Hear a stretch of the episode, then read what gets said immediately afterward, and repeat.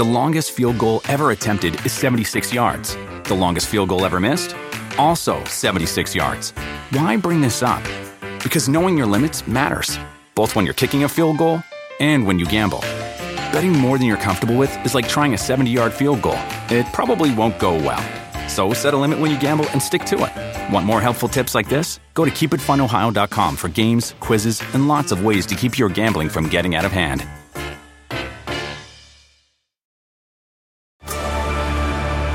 Discover why critics are calling Kingdom of the Planet of the Apes the best film of the franchise. What a wonderful day! It's a jaw dropping spectacle that demands to be seen on the biggest screen possible. I need to go. Hang on. It is our time. Kingdom of the Planet of the Apes, now playing only in theaters. Tickets on sale now. Rated PG 13. Some material may be inappropriate for children under 13. The Jericho Network on Westwood One. All right, legendary rock photographer Bob Gruen went to Japan with Kiss, used to watch TV at the Dakota with one of his best friends, John Lennon, stayed up all night on many different nights with Joe Strummer of The Clash, and played a small role in both the New York Dolls' rise to fame and the Sex Pistols lineup. He's hanging out with Green Day these days, and he's hanging out with Chris Jericho. Bob's got rock and roll stories like you wouldn't believe, and has shot some of the most iconic photos in the history of rock and roll. You know that John Lennon, New York City, where John Lennon's wearing the New York City t-shirt. You know that one? Bob took that picture. He's telling all of these stories right here in Talk is Jericho. If you like rock and roll, if you like art, if you like photography, if you like great stories about great guys, famous, iconic, legendary, super, super, super famous guys, you're going to love Bob Gruen's story. But before we talk about Bob, let me say thanks to all of you, the Talk is Jericho fans, for listening twice a week every week and for supporting our great Talk is Jericho sponsors who make this possible for me to do this for you for free. And that includes Diamond Dallas Page and DDP Yoga. He's giving you guys, once again, a great deal to you sexy beasts on DDP Yoga at ddpyoga.com slash Jericho. Now, if you take advantage of this deal, you'll also get hooked up with three free months of the new DDP Yoga Now app. All right. When I'm finished doing this introduction, I'm going to do yoga on the app on my phone. It is so, so revolutionary. The app is tremendous. I gave it a five star review on iTunes. And if you go download it, you'll see I'm not the only one giving it such great ratings. DDP has an Android version of the app as well, or you can get it at the Google Play Store. And, and, the best thing about the app is that I can get all the workouts right on my phone. Very accessible. I don't have to lug around DVDs or a DVD player. I just do everything on the phone on the app. And the app even has live workouts from the DDP Yoga Performance Center. It's got recipes, nutrition guides. You can watch live cooking shows. You can earn rewards within the app and redeem them for some cool prizes and DDP Yoga merch. You guys know how it works, man. The more yoga you do, the more points you get. The more points you get, the more free stuff you get. Now, that's what DDP Yoga is willing to do for you. And listen, you know what DDP Yoga has done for me. You know what DDP Yoga has done for thousands of others around the world. I believe in this program. I stand behind this program. And that's why you hear me talk about it so much. It's also why Dallas has given all of you a great deal. The Sexy Beast listeners of Talk is Jericho. You can get the best price on DDP Yoga at ddpyoga.com slash Jericho. Then if you purchase DDP Yoga at ddpyoga.com slash Jericho, you'll get three free months of the DDP Yoga Now app. Three free months. Okay, that's free. Three months. You heard me right. Get started on DDP Yoga today. It's one of the best decisions you can make for your health, for your mental state of mind, for your peace of mind. It will change your life for the better. And you can do it now, and you can take advantage of the special offer and get the lowest price for DDP Yoga and three free months of access to the unbelievable DDP Yoga Now app. You're going to go to ddpyoga.com slash Jericho, and you're going to do it now. Change your life. Get started today. Get in the best shape you've ever been in at ddpyoga.com slash Jericho. Talk is Jericho, baby.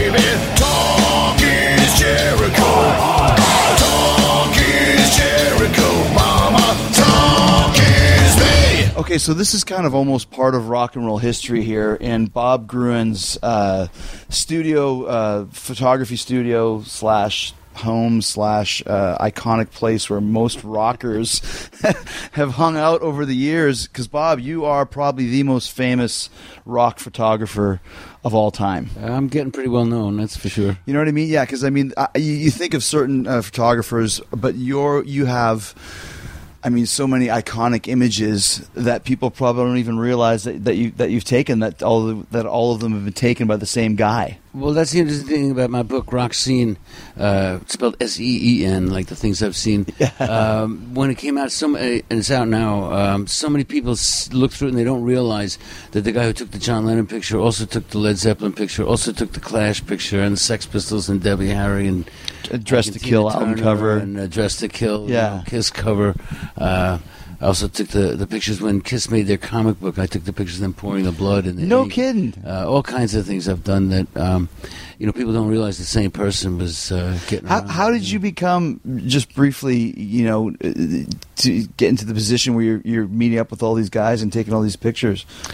Well, uh, one thing always led to another. I mean, uh, it's interesting how I got involved with Kiss. Uh, was actually when I was working with John Lennon and Yoko Ono.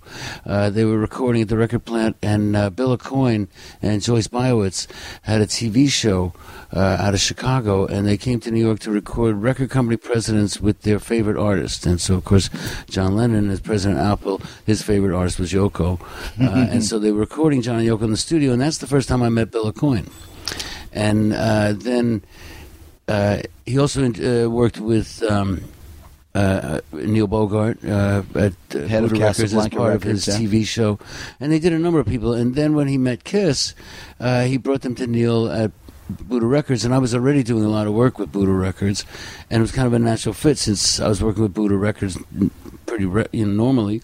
And I already knew Bill and Joyce, uh, so when they started managing Kiss, they came to me and um, you know, asked me to take the pictures. Actually, one of the first pictures I did was when they signed the contract with Neil Bogart. There's a picture uh, Neil put on makeup, and he actually handcuffed himself to the contract, you know, to make it a little more dramatic. Um, and we took that picture actually in the alleyway at the Academy of Music. Uh, it was a New Year's Eve.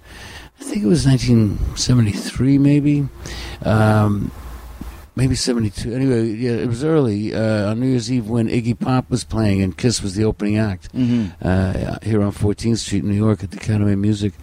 And uh, i remember taking pictures of the show. It was the first time i ever saw them they were wild and uh, it was kind of uh, a crazy night. Uh, Gene had some new pyrotechnics because they had a little budget from the record company.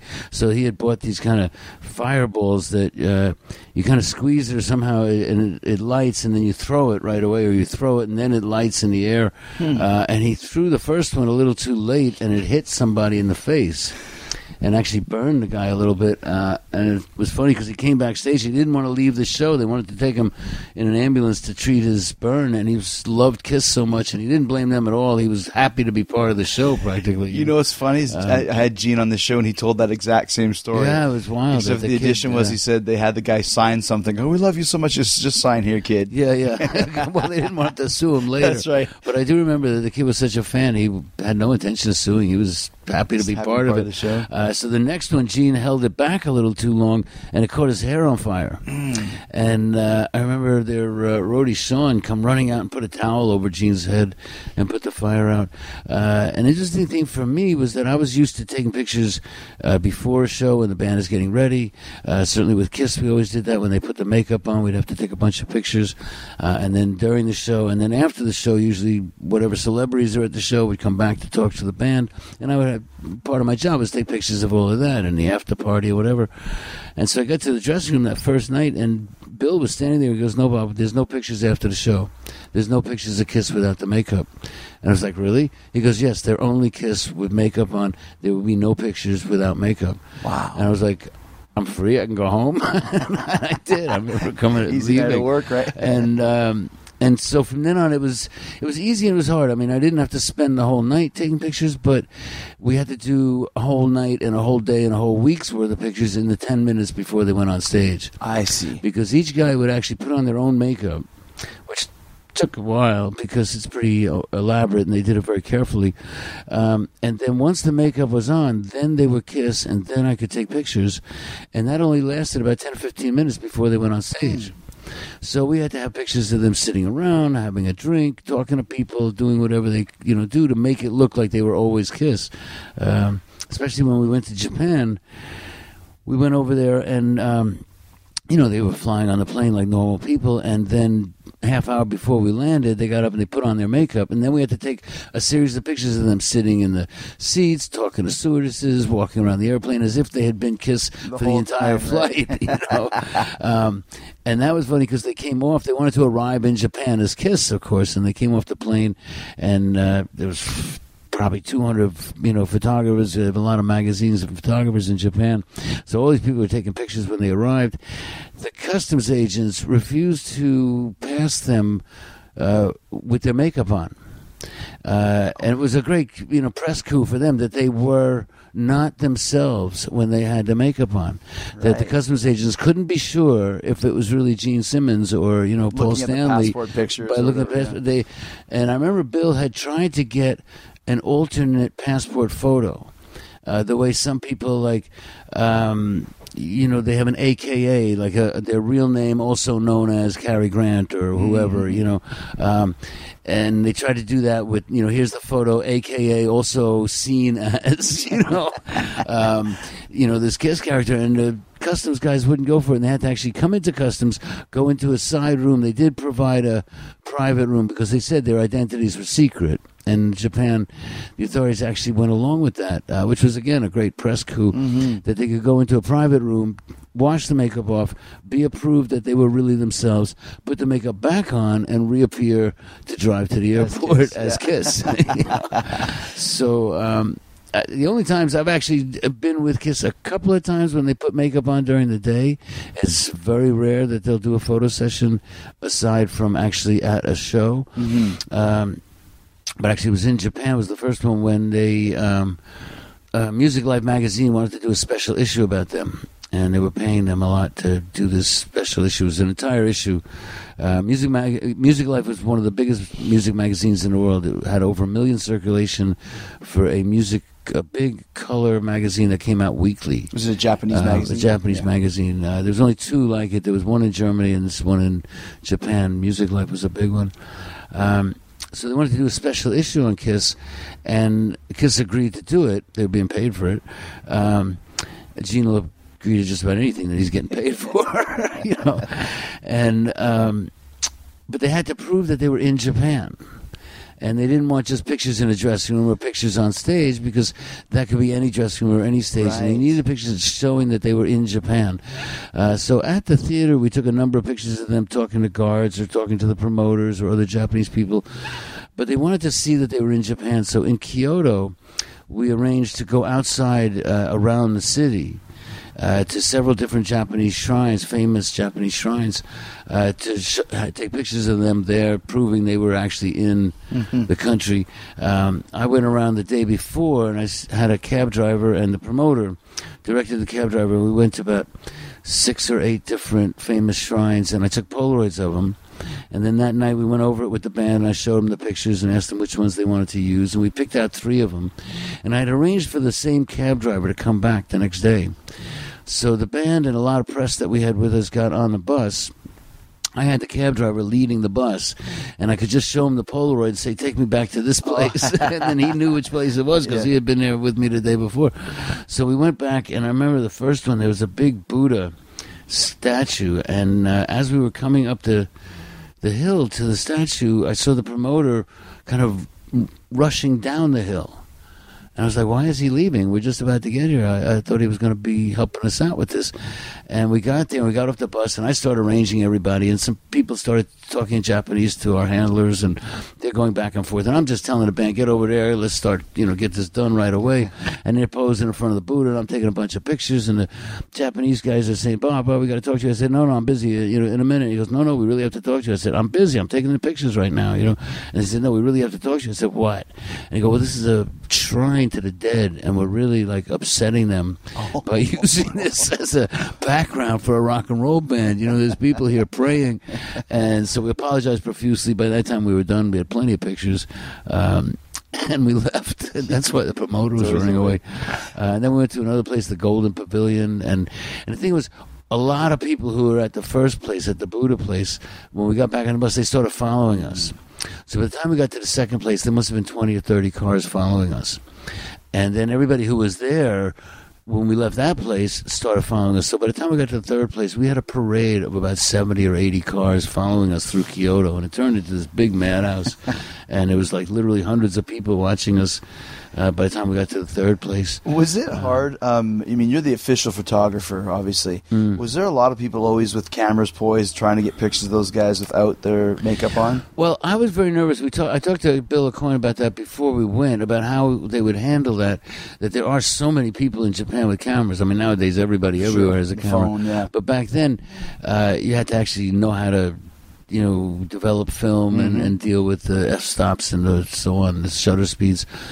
But in Japan, they were very into the photography, and so there were a lot of cameras around there, and. Um, and the way it was was there was the band, and each one had their own roadie, and then there was a couple of more handlers, and the manager, and the publicist, and his assistant, and me, and my assistant, and uh, and we had about a dozen or more uh, press people that they had brought along with them.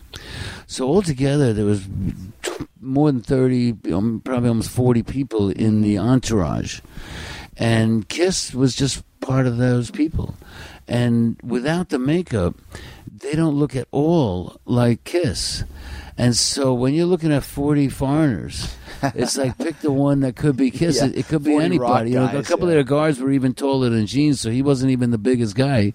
Right. Um, so it really didn't happen. It- There was nobody to focus on. They had no idea who Kiss was out of the crowd that we Mm-hmm. traveled with. So that really didn't happen. Um, there were guards around them, and sometimes I remember they were in a nightclub one time, and uh, their guards were pretty strict about nobody taking any pictures of them without makeup, uh, to the point where it got a little silly sometimes, and. Uh, they were the guards were pretty aggressive about it. I remember one time when I was with the New York Dolls in New Orleans, and Kiss had played a show nearby, and in New Orleans, uh, the Dolls played late shows, which went on at three and five a.m. That's New Orleans for you, Right. uh, so Kiss came to the show after their show, and they were hanging out there, and I was taking some pictures of the band, and all of a sudden the guard uh, grabbed me and he's holding me up against the wall. You can't take any pictures of Gene without his makeup. I'm like, I'm not. I'm taking pictures of the band on stage. He goes, Well, Gene might be in that picture. I said, Well, he might or might not, and you're not taking my film. Like, don't even think of it. He's like, Give me your film. I'm like, No, you're not Wow. getting my film. Like, that's not happening. I said, I know Bill Coin. You call Bill Coin. Tell him my name and tell him that you tried to take my film and see what he says. You know. Um, So you kind of so I got away with it, but a lot of people were harassed by the guards quite a bit. the film and throw it Uh, they would take the film and expose it. Uh, they were real, real strict about not getting any Mm-hmm. any photos out. I remember one time we were at a party, and I think Gene was holding his hand over his face to kind of cover his face while I took a picture of him with uh, the editor of the magazine. And a couple of days later, the publicist called up and says, "You can't use that picture." He said, "Yes, I can." Gene posed for it. You know, I'm using it, uh, and you couldn't really see him. It's one of the few pictures where they didn't have makeup, but he was pretty covered up. Yeah, you know. yeah. Um, I really liked the makeup. It made them very special. It made them um, truly a, a a superhero c- character. Absolutely. Um, I had a very interesting experience when I f- early on working with them when we did the Dressed to Kill uh, pictures. Is that your idea? Whose idea Um, was that? It was actually uh, an idea by the Creem magazine art director uh, Charlie Auringer. Had an idea to do a comic book about Kiss, and the story was that Kiss was um, your average office worker on their way to work, reading the newspaper, and that's why they're dressed in suits and ties. Mm-hmm. Uh, that was like a secret identity. Of course, with the makeup on, you'd never recognize them because they had a suit and tie, and they didn't It's like look at all like Kiss, you know. It's like Superman with his glasses, Clark something Kent. like that. Yeah. Or even worse. I mean, that makeup don't you can't take it off like glasses, you know. So, um, but anyway, we did the, the pictures, and the idea was that they were reading the newspaper, and they saw in the newspaper uh, there was a concert by a guy named John Cleveland, which I think was John Denver, cleverly disguised, Mm-hmm. um, and they were horrified that the world was so bland and uh, Cleveland. that they had to save the world with rock and roll, and so they went around town putting up fake posters for John Cleveland, and everybody comes to the concert, and instead Kiss comes out and they save the world and they get medals pinned on them and they're rewarded with an orgy backstage. So this was kind of like a comic book, in, like a picture. It's called a photo novella. Photo and it's a comic right. book made out of photographs. I remember those, yeah. And uh, and so the Creem filled in all the captions and the words and everything, and it's very funny and it's very irreverent, and it is online where you can actually see the whole comic book, uh, and it's. Um, it, anyway, while we were doing that, it was just sort of an afterthought as we came because we were down in the subway taking pictures of them, and then there's a picture of them rushing into a phone booth, pulling off their costumes, and we actually had to use a different subway for them to come out pulling, you know, uh, dressed as Kiss Yeah. after the costume because I wanted it to run across the page and not have them run in and run back out. I see. You know, in the opposite direction. I wanted them to keep going across the page. We actually had to find another subway station with a different phone booth that went the other direction. That's great. Um, so we did that. Uh, but as we came out of the subway station, I said, "Oh, just stand here on the corner. Let's get some pictures." And they were just kind of standing around on the corner, Eighth Avenue and Twenty Third Street, for you fans who want to go and do the pilgrimage, uh, southwest corner. Um, and uh, and we took a series of pictures there. There's actually some online where you can see some people standing around making jokes about them. Because in those days, Kiss could walk around the sidewalk. They looked like somebody in a Halloween costume. Uh, nobody knew that they were Kiss. And in New York, you have to be more than weird to get attention. you know, so people pretty much ignored them It's just a bunch of weirdos. You know, Classic New York, right? and yeah. you know, but when we came back to my place, they, and actually uh, another point about that picture is that Gene and uh, Ace, I believe, didn't have their own suits, and so they're wearing my suits. Uh, which really adds to the picture, especially with Gene, because the suit was far too small for him. Yeah, and then he the emphasized floods. it by folding up the sleeves and, and rolling up the pants, and he kind of looks like the Hulk, you know, busting out of his clothes because he's so much bigger than the suit. Right. You know, recently they did a John Varvatos ad where they look like fashion models because the suits all fit perfectly. uh, the humor in my picture is that it didn't fit at all, and he looks like a monster. you know? And he's wearing my wife's clogs, so he looks like That's he's right, got, the clogs. He, he looks like he's got hoofs instead of feet. Right. you know?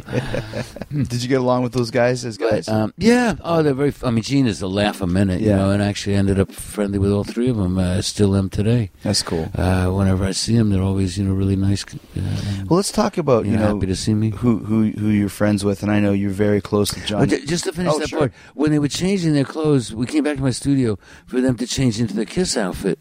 And while they were doing that, um, you know, we'd come in and they were normal guys wearing these suits with this weird makeup.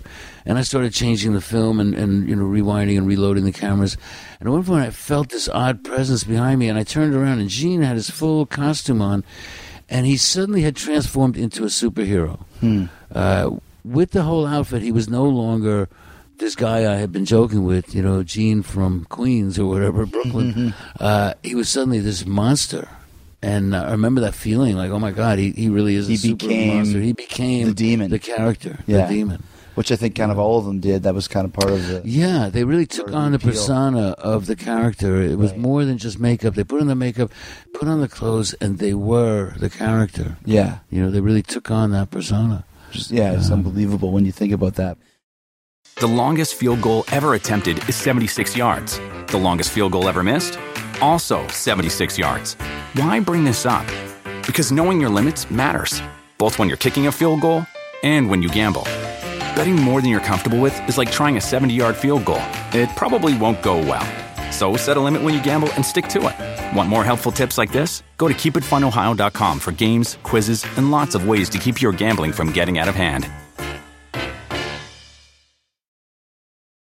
Uh, you mentioned being friends with Kiss, and also I know Mm. you're very close with, with John and Yoko in the '70s. Which to me is there's uh, it, it, actually I there's a lot to talk about here, and something that I didn't know. But first, just to kind of give a background for it, you met you mentioned earlier that you had met up with John and Yoko. Mm. Became were you basically their personal photographer? Uh, well, I became the personal photographer, uh, which is um, kind of like official photographer, but you're not exclusive photographer. Words, They were a world class act. Other people took their pictures, but when they wanted a picture, they would call me. Mm-hmm. Uh, I did a couple of unique pictures, like when the picture on John's green card, the identification picture is mine. yeah? Uh, when Sean was born and was a month old, they called me to take pictures of the new baby to send to their family, um, things like that. But also, I had access to them in the studio, and you know, all the time uh, visited at home a lot. Uh, they were very comfortable with me taking their picture. How did you come up? How did you guys do the the famous New York City picture with John? Uh, well, John, uh, he, the art director, actually came up with an idea for an album cover, which was a series of pictures just of his of John's face, and they had to all be the same size because they made um, they cut the pictures into strips and they put flaps on the album cover. Uh, anybody old enough to remember album Yeah. covers? Um, they made coming album back covers. They're you coming know, back now. I know, uh, and they cut these strips so you could fold a different part of the face over the the album cover face, and you could change the eyes or change the mouth and change the expression. And there were actually more pictures on the uh, inner sleeve liner. Albums used to have inner sleeves on them With lyrics on the record. Yeah, yeah, have printing and artwork And on it. pictures, yeah. And you could pull that out, and and you could use that picture with the flaps from the front to create even more Okay. variations on the picture. And it's basically a toy. Uh, and uh, that was really amusing. Uh, they've reissued it over the years. Which they album is that? Uh, the Walls and Walls and Bridges. Bridges, album. okay. Uh, by the time it got to CD, they couldn't make flaps anymore. Mm-hmm. There is a Japanese version that's CD size with mini flaps Oh. on it. you know? uh, but most of the plastic, you know, uh, what do they call them? Uh, clam box case or whatever. Uh, Yeah, clam jewel- jewel The box jewel or- box. yeah. Um, they don't have flaps, so they've changed the album cover now that they've reissued it a few times. Mm-hmm. But the original one had these uh, flaps that would fold over, so we had to do a whole series of pictures just of John's face that were the same size. And uh, he wanted me to do it quickly and easily. Uh, the art director had wanted him to go to a famous photographer's studio, and John actually didn't want to spend all afternoon have, taking the pictures. He felt it was just a series of pictures of his face. How hard could that be? Mm-hmm. Uh, and he asked me to come over, and um, it was actually difficult to get them all the exact same size. I set up a Hasselblad on a tripod. I mean, usually I'm much more movable. I use a 35 yeah. millimeter, and I move around. But this time I put the camera on the tripod and just had him sit there and make all different faces. We did a series of pictures of him making faces with.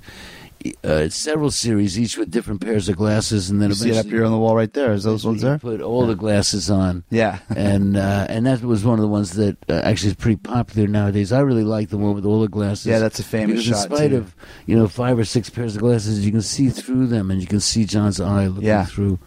Um, it was a great day, and I got a great set of pictures of him. And then when we were done, he said, "Well, uh, you know, uh, let's take some more pictures so we have the publicity kit ready." And so we started taking a couple of pictures around the rooftop, and the whole skyline of New York was around us. And uh, the New York City T-shirt uh, is a shirt I used to wear a lot. And uh, they weren't sold by any store or company. They were sold by guys who made them themselves and sold them on the sidewalk in Times Square. And I just like the graphics of it and the power and simplicity of it. And I used to buy them and, like I say, wear them all the time. And sometimes I would buy some for friends of mine. And one night when I was on the way to the visit John in the studio in seventy summer seventy three, um, I picked up this guys were there, and I just picked up a shirt for him. I cut the sleeves off with my buck knife because it gives it a more New York City look. Uh, and I gave it to him in the studio. And then a year later, when we were on the roof of his apartment, uh, and we were taking the pictures. And I said, uh, "Do you still have that T-shirt I gave you last year?" And he knew right where it was, and uh, and he had been back and forth to L.A. a couple of times. People have heard about his lost weekend, Yeah. so it was kind of a chaotic period in his life. And the fact that he knew where the shirt was and he still had it with him, because he wasn't back in the Dakota with Yoko yet. He was still in a separate apartment uh, on the east side but I knew he liked the shirt, and so he put it on, uh, and he looked comfortable in it. And we took a series of pictures uh, with the shirt, with the denim jacket on, and so on. Um, and we had no idea when we were doing that that that would be the most iconic photo taken of John Lennon, because there's an awful lot of pictures taken Oh, of him. yeah. Uh, so I felt like I won the lottery when that picture got famous because um, it is one of the most well-known pictures of John, and there aren't so many pictures of him out there. So uh, How did that one become so iconic? well, people just really like it. And, you know, because we were friends, he was very comfortable and he was very open. Uh, he's got the sunglasses on, so he looks like a pop star. Uh, but there's something, again, about the power of the New York City uh, statement and the skyline behind him, and him just looking so comfortable and. And he looks good, and he's accessible. I think in that picture, he's like, you know, because we were having a conversation, and he looks like he's ready to have Yeah. a conversation with somebody. Um, so, th- I mean, those are my ideas. I really don't know why so many people around the world have taken to that picture, but I don't mind. You know, There's- they seem so- it, yeah, I'm so. sure, right? I'm sure it's okay for you, uh, royalty wise as well. Uh, but I mean, it's so iconic. A because you say he looks like a he looks like a like a rock star. He's wearing a New York City shirt, which is where he lived and basically died. But he's from Liverpool. It's kind of a real international.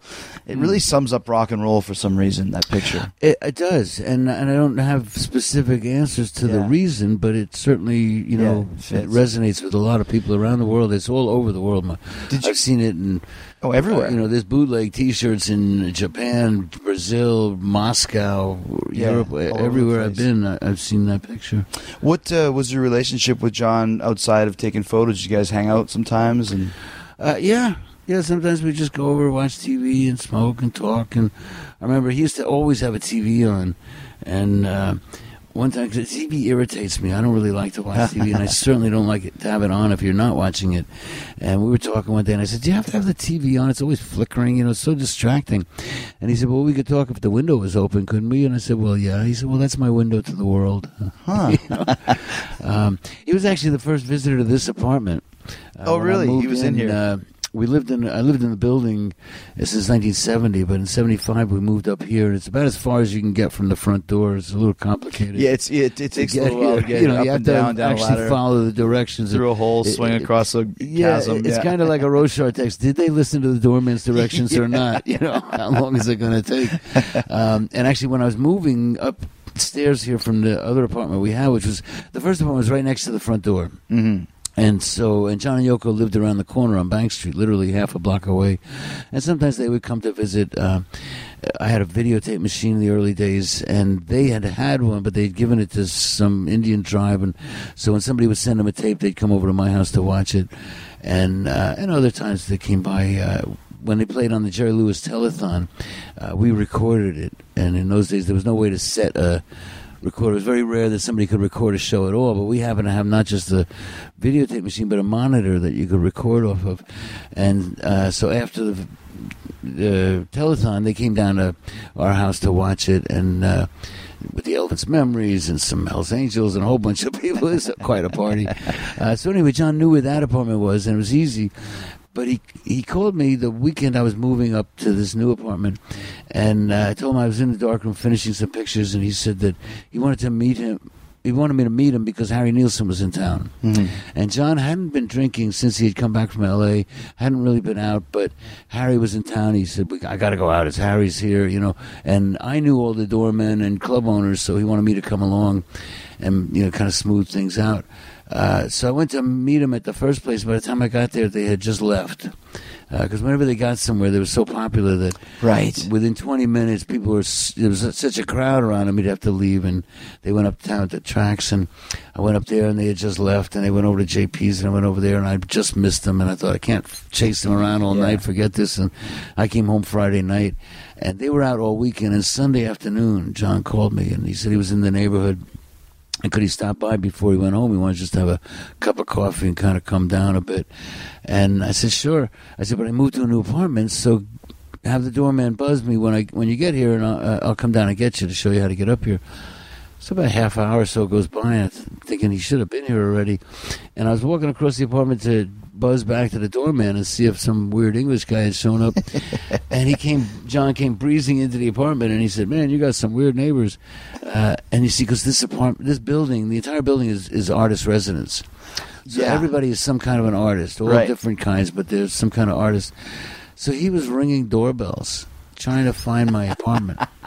and this is like middle of July, a summer afternoon on a Sunday afternoon, and everybody's an artist, and suddenly John Lennon is standing at your door, you know, four Yeah. o'clock on a Sunday, and so everybody's saying, "Oh, let me read you my poem, let me show you my dance. I just made a new painting, Play I just wrote a song." You know, everybody had something to say to him, you know. So I'm kind of well known in the building ever since then. for you that. know. There's a, I, and what I was going to bring up earlier is I just read a book called um, Man on the Run. It's about McCartney in the 70s. Uh, and talked, which I didn't realize how much that John and Paul actually had talked to each other and kind of hung out and that sort of thing. And there's a story in there about you mhm. being at John's or something when Paul showed up. Yeah. Uh, well, I was often at the apartment, you know, like I say, hanging out, watching TV. This is the you Dakota? At the Dakota apartment. Uh, and nobody gets into the Dakota apartments without being announced. Uh, like it just wouldn't happen that somebody would ring your doorbell, you know, without the. There's like two or three layers of doormen downstairs, you know, the people at security that people have to get through. So we're sitting there one night in early December, and suddenly the doorbell rang. Uh, and John and Yoko were under the deportation hearing. The U.S. government was trying to throw them out. And the government had shown up at their apartment here on Bank Street one night just to escort them to the airport. And so the fact that somebody was at the door without being announced was, made John Yoko extremely nervous. And, you know, who could that possibly be? And they had no idea. Uh, and I went out to open the doors to find out. And there was a double door. Uh, so I opened the inner door and I heard it what sounded like children singing Christmas carols. You know, we wish you a Merry Christmas, like that. And I yelled back, like, don't be nervous, it's just some kids with Christmas carols. And I opened the outer door and it was Paul and Linda singing Christmas carols. That's great. So they came breezing in. I said, I think you want to see the guys in the bedroom there. Uh, and because John and Yoko spent most of their time sitting on their bed, that's where they would meet people, that's where they would Really? eat. They, yeah, they, they spent a lot of time sitting in bed. They had a really nice bed. Uh, and, um, and so we went in there and uh, seeing them greeting each other, it was like old friends happy to see each other. You know, there might have been animosity between lawyers, but not between the Beatles, as far as I saw. Uh, I know John was in touch with Ringo all the time, in touch with George. Uh, they stopped working together, but they didn't stop being friends. And, uh, and they seemed very happy to see each other. Paul had just recently been refused admission into Japan because he had a prior uh, arrest for a little bit of marijuana. And we talked about that a bit. And he was talking about how much he wanted to go back to Japan. And uh, basically, we had English tea, you know, with milk and Yeah. a little sugar, the way English people do. and uh, and it seemed like a very friendly meeting. Yoko and Linda were getting along like friends, and uh, it seemed like a really pleasant meeting.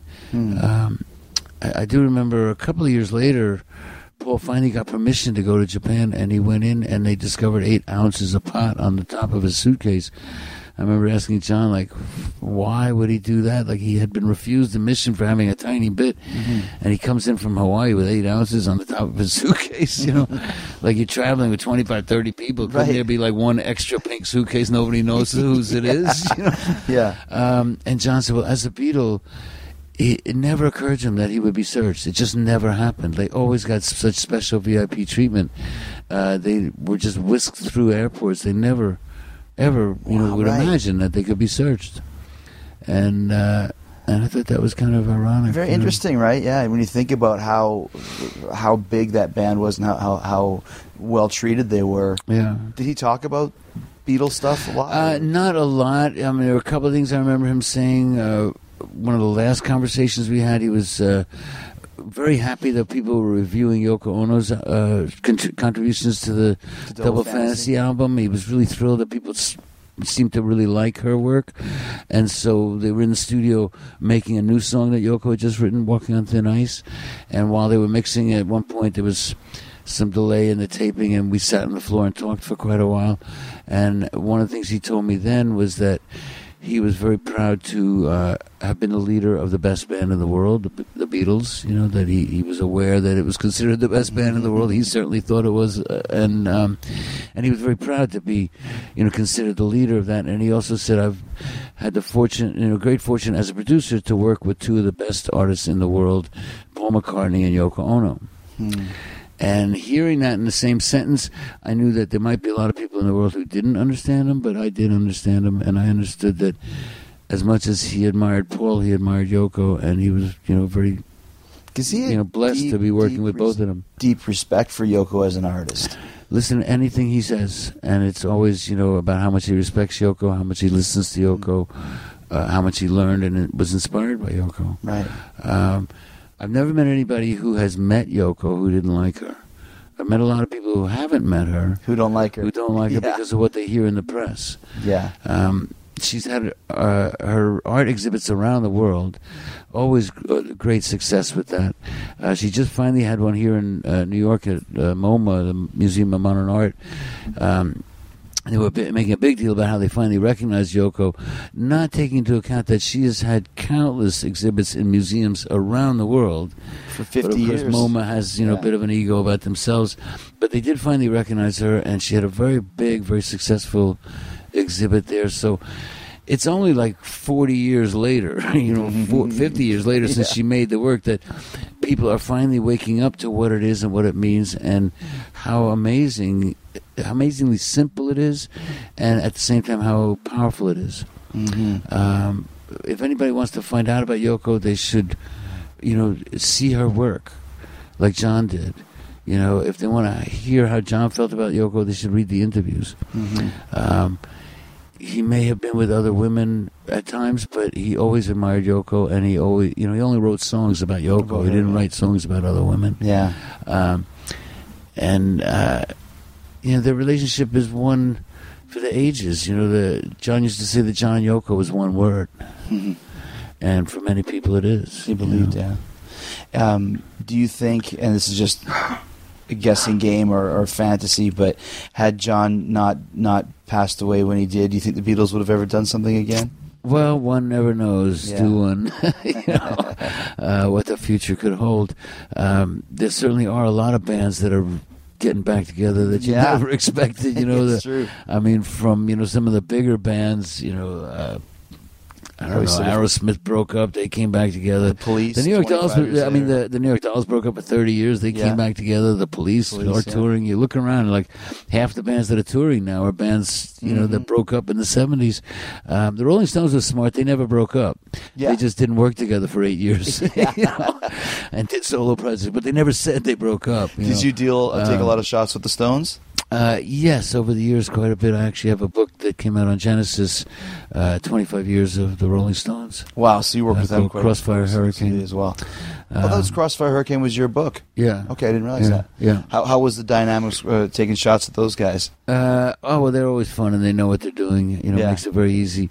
Uh, I haven't done a lot of personal sessions, but I did an at-home session with Ronnie Wood once. I've seen Keith at a lot of parties and events and things. Uh, we get along pretty well. He's yeah, he's the coolest guy going. You know, He is, right, Uh, yeah. The Rolling Stones are the best-looking band. If you want to look like a rock and roll band, you have to know what the Rolling Stones look like. Um, As far as, you know, as far as haircut and attitude. You know, rock and roll is more than just music. It is haircut and attitude. Because for me, rock and roll is not just about the beat; it's about the freedom.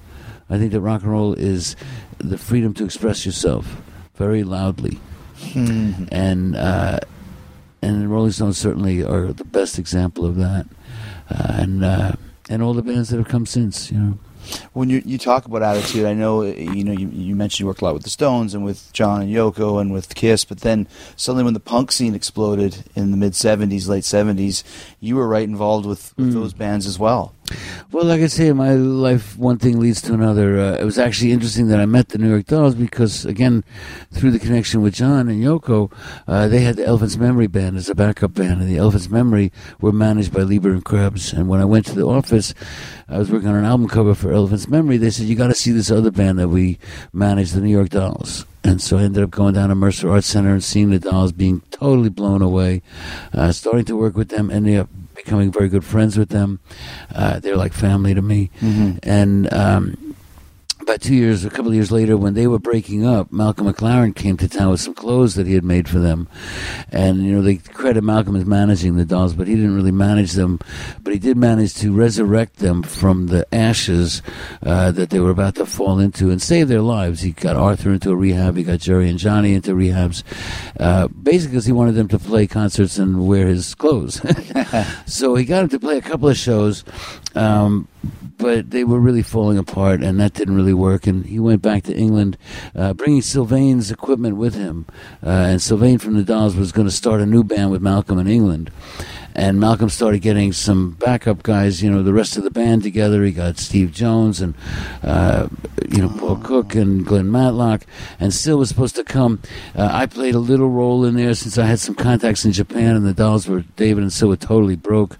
Uh, a promoter who wanted to bring the Dolls to Japan said that if they got another couple of guys together, they could come to Japan as the Dolls. So David and Sylvain went to Japan, and Malcolm got tired of waiting, and he got this other guy called Johnny Rotten and that became the Sex Pistols instead of Sylvain's band. I didn't realize that. Yeah, that could have been Syl's band. So that should have, they wanted that to be kind of some of the dudes from the Dolls. Uh, yeah, and yeah, I don't know how things would have worked out again. You know, who knows what the future could have Yeah. been. Um, but when I went to England a year later, uh, Malcolm had this band, the Sex Pistols, and Malcolm was the only person I knew in England besides the editor of uh, the Melody Maker, who I actually had never met, but I'd worked with. Uh, so I called him up. I had dinner with the editor, and Malcolm got me a place to stay, and he took me to a place called Club Louise, which was kind of like the back room at Max's for the punk scene in England. Uh, in this one little club, I met the Sex Pistols, The Clash, Siouxsie and the Banshees, Billy Idol, Marco Pirroni, Caroline Coon, and Jon Savage, the journalists who were writing up the punk scene. And I basically kind of met everybody in one all night. the all the you know, heads a of couple of there, nights. right there, right? Yeah, yeah, and all of that was, uh, you know, from Malcolm, who I met through the Dolls, who I met through John and Yoko. One thing leads to another. You know, Who was your favorite of, the, of all those punk bands? Uh, you know, I don't have lists Mm-hmm. because when you've been uh, back and forth on a bus, uh, you know, across America with the Clash, a couple of times, uh, I went on the Sex Pistols bus. Um, you know, I've seen a lot of those bands play. I saw the, you know, people like X-Ray Spex in a pub in England. You know, when they were starting out, and uh, it's hard to list who's number one or who's number two. You know, although I will say that the Sex Pistols make people scream with rage, but the Clash gave people the reasons. You know, they say the Sex Pistols look back in anger, and the Clash look to the future with hope. So I, I think that I'm one of those people who thinks that the Clash were the only band that really mattered. Because the Clash, the Clash were really huge in, in America, which people Yeah, they broke out and had hits, and um, it's interesting. At, at one point, when they were selling out, you know, all their concerts were selling out, and one of the journalists said, you know, uh, to Mick Jones, the Clash was having a press conference, and he said, you know, you've been accused of selling out. You know, how do you answer that? And he said, well, when you schedule a concert and you print up a certain number of tickets, and then when people have bought all the tickets, you've sold out. You know? We sell out uh, every night. and they sell out every night, and they were great. And they actually they did they, they never had a show that wasn't sold out. Really? Yeah, yeah, right from the beginning. Um, What was um? I don't really know a lot about Joe Strummer. Kind of a mysterious. Mm. he used guy. to sleep on this couch. Here. On this couch right here. How many how many guys have slept on this couch? Uh, oh, a few. Johansen. Uh, I mean, Strummer. John's had tea here. Actually, it's a new couch, but it's it's in the This same place as the old couch. Know? Yeah. Eventually, that old couch had to go. I'm sure. um, but yeah, they slept right here in this room. Strummer uh, was he a pretty uh, intricate guy? Was he a cool guy, funny guy? He was very funny uh, and very deep, uh, thoughtful guy. Like he'd always go, "I've been thinking," and then he'd come up with things like, "You know, I found a dime today, and I put it in my pocket, and I thought it'd be my lucky dime, but then when I took it out, there was two dimes, and I don't know which one was the lucky one." And I'd have to say things like, "Well, you found two dimes instead of one. I think you had your luck already. You know, you don't get a lot of luck with a dime." You know? so we'd have conversations like that. You know? uh, whenever he would say, "I've been thinking," you know, something really interesting would come out.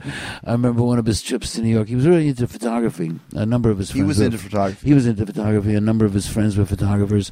Uh, he really liked the process, and he liked the cre- you know the way you could create different. Um, different things through photography. And one trip he was here, he was fascinated with the reflections in hubcaps. And every time he saw a shiny hubcap, like we were walking around the city, he would get down and start taking pictures of the city reflected in the hubcap. Wow. You know, uh, we had a lot of fun together. My wife and I used to always tell each other, though, uh, that when you go out to dinner with Joe Strummer, we'd remind each other, "You got your sunglasses?" Like we'd have to make sure we brought our sunglasses, because if you go out to dinner with Joe, you'd end up going somewhere else and then somewhere else. And when you walk out of a bar at 9:30, 10 o'clock in the morning, you need your sunglasses. uh, we made the mistake of forgetting them once when we went out with him in Chicago, and at eight in the morning, it was one of those nights when it snowed all night, and then the sun came out in the morning Yeah. on the bright white snow, and we didn't have our sunglasses. And after that, we never forgot to bring them. Lesson Because Joe would keep you out all night, and uh, and the great thing about Joe was that he didn't just talk to people like a pop star. A lot of pop stars talk about themselves and what they did. Joe would listen to people.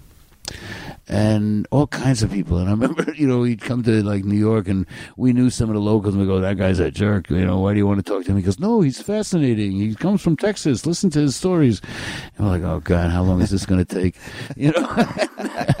but Joe was uh, always listening to anybody who would talk to him. He stayed up till dawn most nights, uh, just talking and listening, having conversations with people. Did you take a lot of uh, live photos as well? Live, live Oh yeah, photography? yeah. Most of the time, I, I would say more than half of my photos Okay. are, are live photos. So who were some of the Uh, your favorite bands to, to take shots of? Because you know, live again. I don't really make lists because I started. I lived with a band called the Glitter House in the '60s, um, and then they got a deal. Uh, Bob Crewe, actually, the famous producer, produced their record. Uh, they did the vocals for Barbarella. Okay, Uh, he he liked them. He used them for that, and then he did an album with them, and and they were really fun to be with. But then I met Ike and Tina Turner, and there's nobody on stage more amazing than Tina Turner. Uh, but through Argentina, I met some publicists and a few more people in record companies, and I got hired to photograph Elton John when he first came to New York. And I remember thinking, like, oh, you're a piano player. How do you take a good picture of a piano player? They got that big box in front of them. You can, you know, it's hard to even see their fingers on the keys. Well, Elton John jumps on top of the piano. He plays horizontal with his feet out in the air, you know, like he's flying. I mean, he, he's really exciting even for a piano player. you know, he turns it into a real show. Um, but then I met the New York Dolls, and they do a really amazing show. I mean, you can't take your eyes off them. They, they were like a train wreck. you know, they, they, they were so bad. They were good. They were so good. They were bad. Uh, you know, it- it's like love them or hate them. Yeah. Uh, when the Dolls would come out on stage, the aud- and start playing, as they started playing, the audience would jump up in the air, start screaming, and ha- bump into each other because half the people were running towards the stage and half the people were running towards the door. you know. But then, of course, the Clash were. I've never seen them do a bad show. Uh, the Sex Pistols were interesting in a different way because the whole room was chaos and a riot, and people throwing things in both directions. Mm-hmm, Thing- people would throw things at the band. The band would throw it back. It was pretty much. You could know, they play at all? Sex Pistols? Uh, watching Debbie Harry play is something I could do all night, every night. Yeah. you know, I, I mean, Debbie's Harry's real easy to watch, and the music was great, and she was funny. so what are you looking So- for? As, as, so as- how do you make a list? You know, who's best? but You know what I mean? It's, it's energy that you're looking for, though, yeah, right? yeah. I like to see passion and feeling, and in fact, in my photos, I um, I like to capture the passion and the feeling uh, rather than just the facts. Like to me, it's not so important whether the guy is wearing a green shirt and big boots. It's like how does he feel? How, what's he um, putting out? You know, how does the audience react to what he's doing? And because I'm a fan, and because I react to what they're doing, uh, I know when to take the picture. I know when that moment comes, that everything comes together, and you really capture the feeling of what's going on, and the energy of what's going on, and the freedom of what's going on, and not just you know the fact of here's these five guys on this stage tonight. Sure.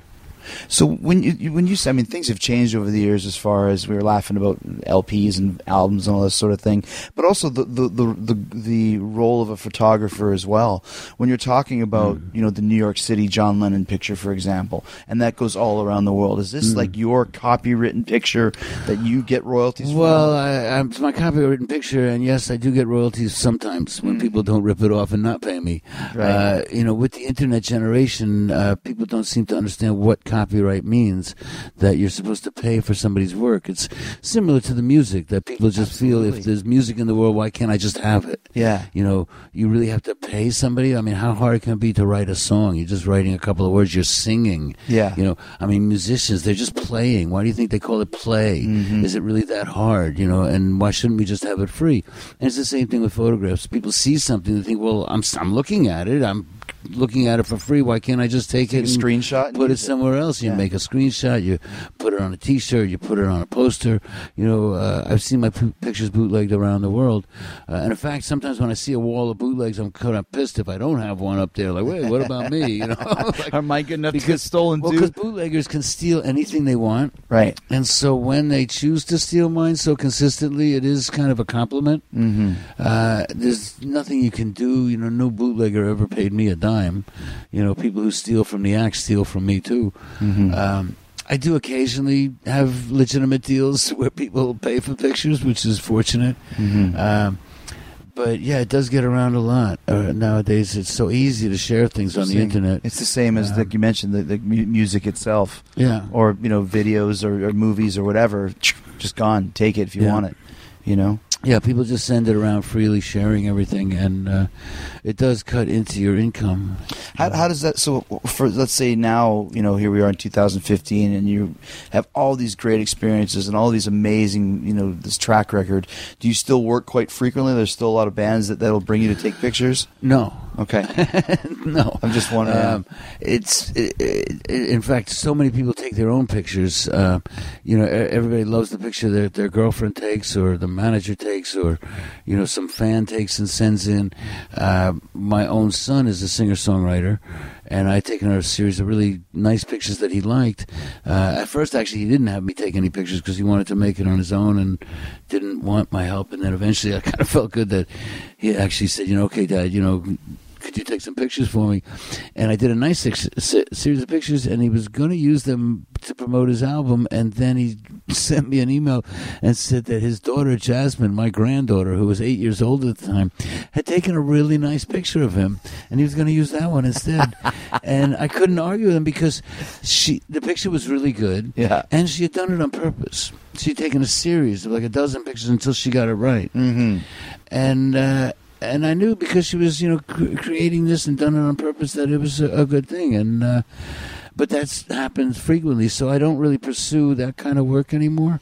Uh, it's also more difficult for me being so well known that if I'm taking pictures of a band and the drummer's girlfriend is taking a picture of me while I'm taking a picture of them it, it doesn't set up the kind of relaxed situation I usually like. And also Right. because people kind of expect that every twitch of my finger is an iconic moment they're not into working it as you know like they used to be you know the, it used to be kind of a joint thing where we would you know create the picture together Right. and yeah. now they kind of figure if they just stand there i'll make it happen and Yeah, it's it's, not the way it works you know Thing, yeah. uh, so there's a lot of pressure on me to you know come up with things like that and i'm doing really well selling my old pictures and having exhibitions and making books and that's why i do interviews like this so i spend more time you know what what other um, what other p- pictures do you have? You mentioned we know the, the Lennon with the glasses. I, never, I had no idea that was yours. Uh-huh. I mean, obviously we know the New York City. We know the Kiss Dressed to Kill. Is there other ones that if you say, Well, there's Led Zeppelin standing in front of the airplane is a pretty well known picture. wow, okay, It kind of sums up the excess of the 70s. Yeah.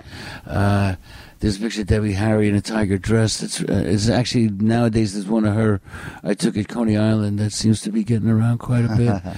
um, but there's loads of pictures out there. Uh, a lot of pictures of the Clash. One of the best live pictures I ever did is a really powerful picture of the Clash. It's on the cover of my book.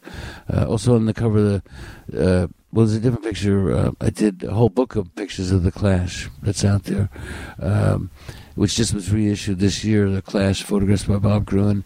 Uh, there's a book I did of all my pictures of the New York Dolls. is uh, still available in print.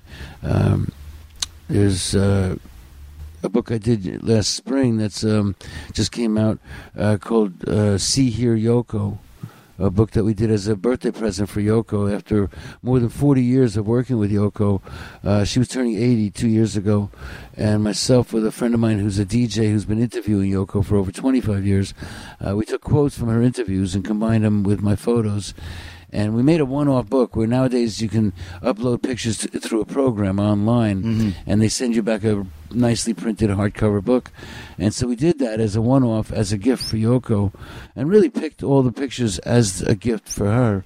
A lot of them very personal pictures of her at home with Sean, uh, pictures of her traveling, shopping, uh, a lot of memorable events on tour and and uh, different events that she uh, you know sponsored, and. Um, and she liked the book so much she asked us to publish it. oh, So it came out last spring. I, fortunately, just in time for it to be sold at her exhibit at MoMA, uh, and it's called "See Hear Yoko," and that's the newest one that I put together. so you still have a relationship with Yoko? Yeah, constantly. you see her sometimes? Actually, next week she's doing a peace circle in Central Park. I expect to see her there. That's great, man. So there's still a lot of, of people that you worked with in the '70s that you still have relationships with. Uh, yeah, yeah, quite a few. Uh, most of them. I mean, a lot of people. A lot of people I meet once, and you take a photo, and that was it, and I never met them again. Other people I met several times, and over years became friends with, and I'm still friends with today. Uh, certainly Debbie Harry, and you know, the New York Dolls that are still alive. Johansen, and right? um, you know, uh, last year at my birthday party, Alice Cooper came and sang 18. Nah, really? Uh, Billie yeah. Joe Armstrong from Green Day came and sang a couple songs. Have you worked with Green Day as well? Uh, I've been working with Green Day about 18 years now. I'm waiting Okay, another so- two years. I plan to put out a book when it's 20 years of Green Day. So that's kind of a modern band that you worked with then and too. So. yeah, and I still work with them. I mean, I do take pictures of bands when uh, when it's a comfortable situation, when I'm Mhm. not limited to just three songs in, in front of the stage taking the same picture that everybody else is taking. Yeah, because that's Uh, kind of the, that's Green the rule, right? Three songs at Well, first. yeah, nowadays you go out and you take three songs and you have to beg for permission for three months to get to those three songs, and then you have the same photos that the other twenty people who got in there Yeah. have, and um, it's uploaded before the first song is over. There's three thousand kids in the audience taking pictures, and they upload the picture by before the first song is done. It's already internationally, you know, uh, shown and seen. Uh, it's it's not really something in my you know the way I used to work, where you photograph a concert and then you go home and you develop the pictures, and a couple of days later you send them out, and a week or two later they're published. That world doesn't exist anymore.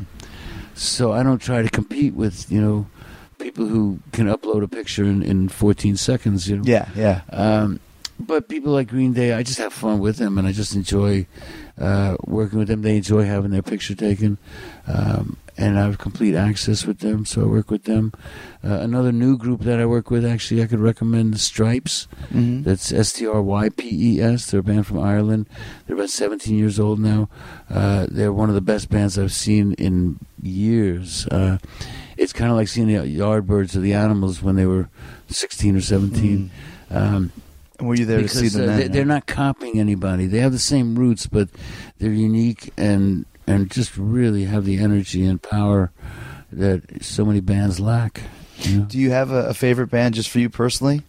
Uh, be hard to pick a favorite because I have Some a, I have a lot of favorites. You know, that's why there's like five thousand albums and Yeah, I'm just you know, looking surrounded by CDs. books all over the uh, place, and I mean, on my phone, I got 3,500 songs, and I like them all. yeah, um, so I don't really have, you know, I can't make lists of my. Well, they once asked me to make a list of top ten favorite albums, and I had like one A, one B, one C. My list went to like twenty five. um, I think they printed about seventeen, and they ran out of space. what were some of the albums You that were in there? Uh, Miles Davis, uh, Sketches of Spain, they were kind of blue. Uh, Roland Kirk, uh, any one of them. Certainly The Clash, you know, Sandinista. Um, I can Tina Turner live in Paris. Uh, these are just off the top of my Yeah. head that I remember. Otis Redding, uh, you know, uh, live at Monterey, he was great. Um, I don't know. Uh, A wide selection. yeah, I mean, Yeah. You, you turn on my iPod and it's like the voice of God. You know, it's uh, you know everybody from Jack Kerouac to um, the Strypes. You know, Every in between. Final question: Is there, uh, when you think about your pictures, is there one picture that I know you don't like making lists, but is there a picture that stands out to you as being like, "Wow, this one's my favorite"?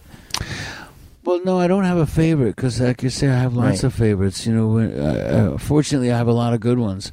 Uh, but you know, up near the top would be the picture of John Lennon at the Statue of Liberty, uh, which I like a lot because of what it says. Because it says a lot about personal freedom. Because I think a lot of people see John Lennon uh, as a symbol of personal freedom, similar to the Statue of Liberty. Mhm. Uh, and that's one of the few pictures I actually thought up in advance and suggested to him that we go out there and make that picture on purpose. Um, and so that one, you know, that I created, I really like. Uh, there's another one that was uh, kind of by accident, but an accident that happened on purpose because I tried to do something like that. Uh, I took a picture of Tina Turner uh, as she was dancing off the stage. A, a strobe light was flashing, Mhm.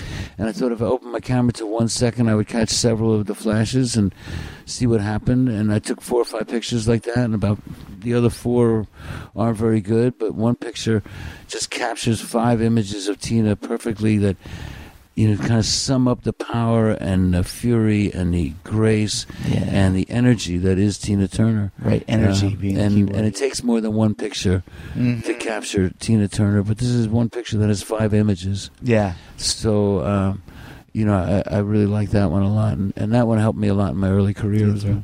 It would help me to meet uh, Ike and Tina, Mhm. and then that led to meeting all kinds of other people. do you miss John Lennon? I miss him every day, but I also miss you know Joe Strummer. I miss Johnny Thunders. I miss a lot of people. A lot of icons, man, and you're one of them, Bob. Thank you so much. All right, well, thank you. Thanks to Bob Gruen for having me up to his house, to his studio in New York. It's the same place that John Lennon used to visit, uh, just not on the same couch. But his place was just, it was like a rock and roll museum, man. It had all of these prints on the wall and thousands of albums and it's like it's like you walk in there like this is the 70s he had so many great pictures of john lennon like i said the iconic uh, new york city t-shirt the he had some great shots of blondie some shots of the stones mick and keith on stage live some co- cool stuff from green day.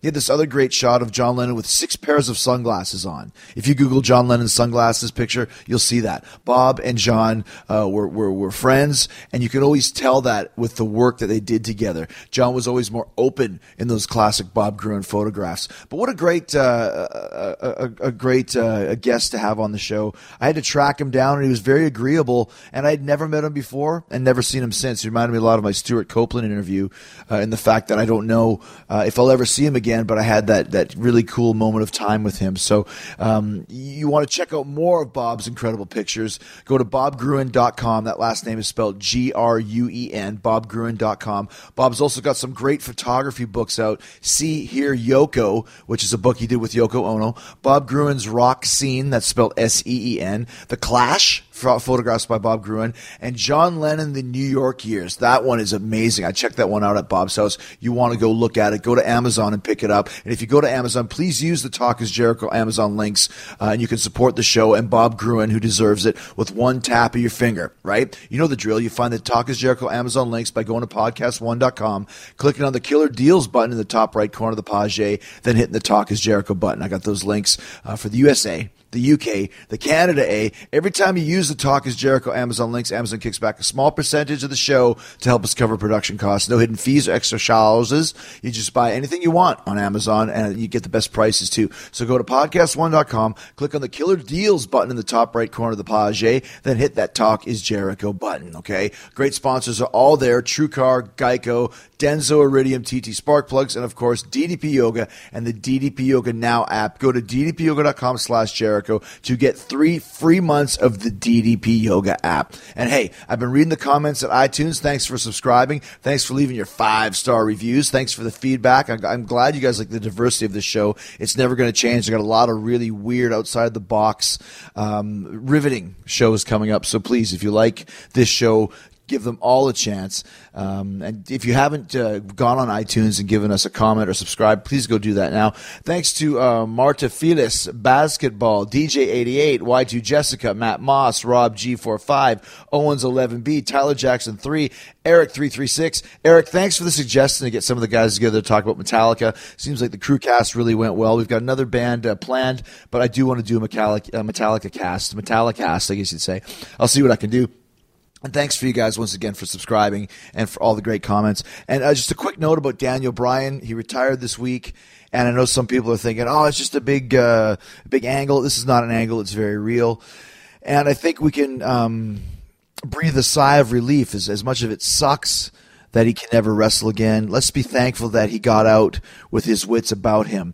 I know there was a lot of speculation over the last few months over you know that the WWE was holding Daniel Bryan back and everyone was clearing him except for the WWE doctor. We should thank the WWE and their doctors for holding out on this because they were right. Uh, Daniel went on uh, on ESPN this week and said that he's had some uh, post concussion seizures and he actually has a, a, lesion on his brain caused by a concussion. That is serious, serious stuff. You know, you talk about the the horrible tragedy with Chris Benoit, uh, the movie Concussion, uh, all the work that Chris Nowinski has done. We know that this is real. We know it can be very, very damaging to have a concussion. And at 34 years old, the fact that Bryan walked away and can have a normal life uh, and hopefully no more symptoms to me means more than any five star matches that he can have. So if you haven't seen his final speech on Raw, you, you got to track it down. It was just riveting unbelievably emotional and a, a great piece of of work. A great way to send off who, in my opinion, one of the greatest of all times. We only worked together twice, I believe. Uh, once uh, his very first match in WWE was with me when he was back in the early days of NXT, and then we had a, another match, a singles match on Raw one time. If we had any others, I, I, don't remember them. But actually, my favorite thing I ever did with Daniel Bryan was this uh, promo that we did where it ends up with him chanting "Yes" and me, me, me chanting "Ever again." I think there's actually a, a mashup of it. Yes, ever. Yes, ever again. Yes, ever again. Yes, ever again. Something like that. It was really really funny. You might want to go check that out too. So, uh, thanks for everything that Bryan Danielson did. I had a good, a good chance to I had a chance to talk with him uh, in Seattle for about 10, 15 minutes. I tracked him down. He's kind of hiding out in a room, and I was like, "Oh, this so this is how you get your own dressing room. Just just retire." So it was cool to talk to him, and uh, he's been on Talk Is Jericho a couple times now, and maybe in the future I'll have him on again to discuss his post concussion life. But uh, like I said, happy trails to Bryan Danielson. Much respect. One of my all time favorites, and one of my new favorites, AJ Styles. If you didn't see the match we had on SmackDown last night, whoo! It was a barn burner, man. Instant classic. Four and a half stars out of five, if I do say so myself. And will there be more matches? Well, you just never know. Just keep watching, keep enjoying what we're doing, keep on uh, keeping on, as I always say. And uh, thanks for listening today, and keep listening for the 60 second AP News headlines coming up next. Uh, and that's it. That's that's been a great week on Talk Is Jericho, and the hits keep on coming. And next week we've actually got uh, a very heavy show in uh, if you guys remember the station nightclub fire that happened about 12 years ago uh, the the huge fire in Providence Rhode Island that uh, burned down a club that Great White was playing in and 100 people in that club passed away uh, it's a terrible story I got Mike Riccardi who actually survived that fire he was inside uh, the, the, station nightclub when it went up in flames. And in about 90 seconds, he was able to escape as the entire place went up like a tinderbox. And his best friend, who was with him, did not make it out. His best friend passed away. And I've got the whole riveting, riveting story uh, from Mike Riccardi, who was in the station nightclub. We're going to go through all of the evidence as to what happened in this horrible tragedy, one of the worst in American history, where 100 people passed away. Mike wrote a book called Just the Thought Away, a true story of friendship, tragedy, and the will to live and we're going to uh, talk about that as well. So it's going to be a little bit different, but um, what a what, what, a story it is! What a story it is! And it's going to be here next Wednesday. So we'll see you then. Thank you so much for listening. You guys be cool, stay hard, stay hungry. Peace, love, and hugs. And yeah, boy. You can download new episodes of Talk Is Jericho every Wednesday and Friday at podcastone.com. That's podcastone.com.